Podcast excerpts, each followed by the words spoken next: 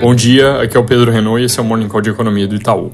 Começando pela Europa, saíram PMIs com números piores que o esperado, com o índice composto recuando de 47,2 para 46,5 pontos, enquanto o mercado esperava leve alta nessa leitura de outubro, que abre então o quarto trimestre, trazendo um risco de contração de PIB nesse fim de ano. Também saiu pesquisa de crédito do ECB, mostrando o impacto ainda forte da política monetária sobre concessões, isso é um outro número que pinta um quadro de fraqueza para esse fim de ano e para 2024. Nos Estados Unidos, segue a volatilidade intensa no mercado de treasuries, mas ontem, no caso, foi com recuo das taxas, depois de baterem novos recordes na sexta. Aparentemente, esse recuo sem ter um fundamento econômico claro e sim por questões de posicionamento. Hoje, sem sondagens regionais de atividade PMIs, bom acompanhar. Aqui no Brasil, todas as atenções concentradas na possível votação hoje do PL de taxação de investimentos offshore e fundos exclusivos. Isso, como outros itens da pauta econômica, é um assunto que andou mais devagar do que o governo gostaria. Pareceu que ia ser votado algumas semanas atrás, apenas para ser adiado novamente, e agora passou vários dias de molho, a princípio, à espera do retorno do presidente da Câmara ao Brasil. Muito dessa turbulência se atribui nas reportagens a questões em torno de cargos que falta o governo entregar para os partidos de centro, no caso atual, a presidência da Caixa. Hoje o jornal Globo e outros trazem que, como um aceno ao Planalto, a Câmara deve votar esse PL, mas que enquanto o assunto Caixa não for resolvido, o resto da pauta deve seguir tendo dificuldade de tramitação.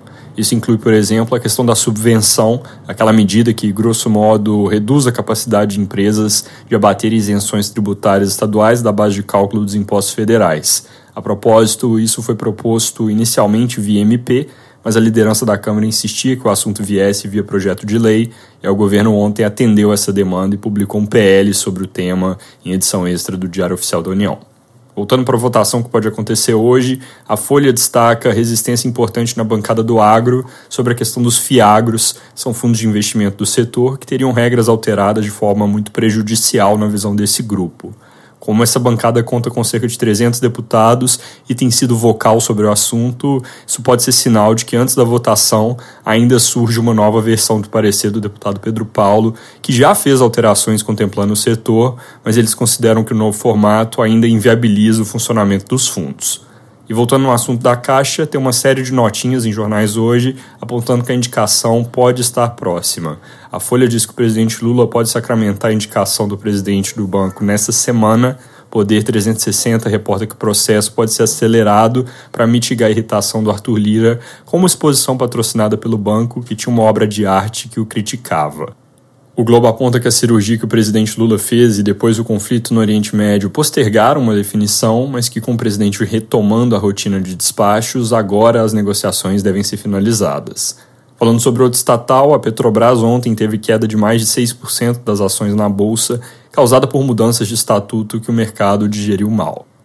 O que aconteceu foi que a companhia convocou a Assembleia Geral Extraordinária para aprovar alterações na política de indicação de executivos e também a criação de uma reserva de capital.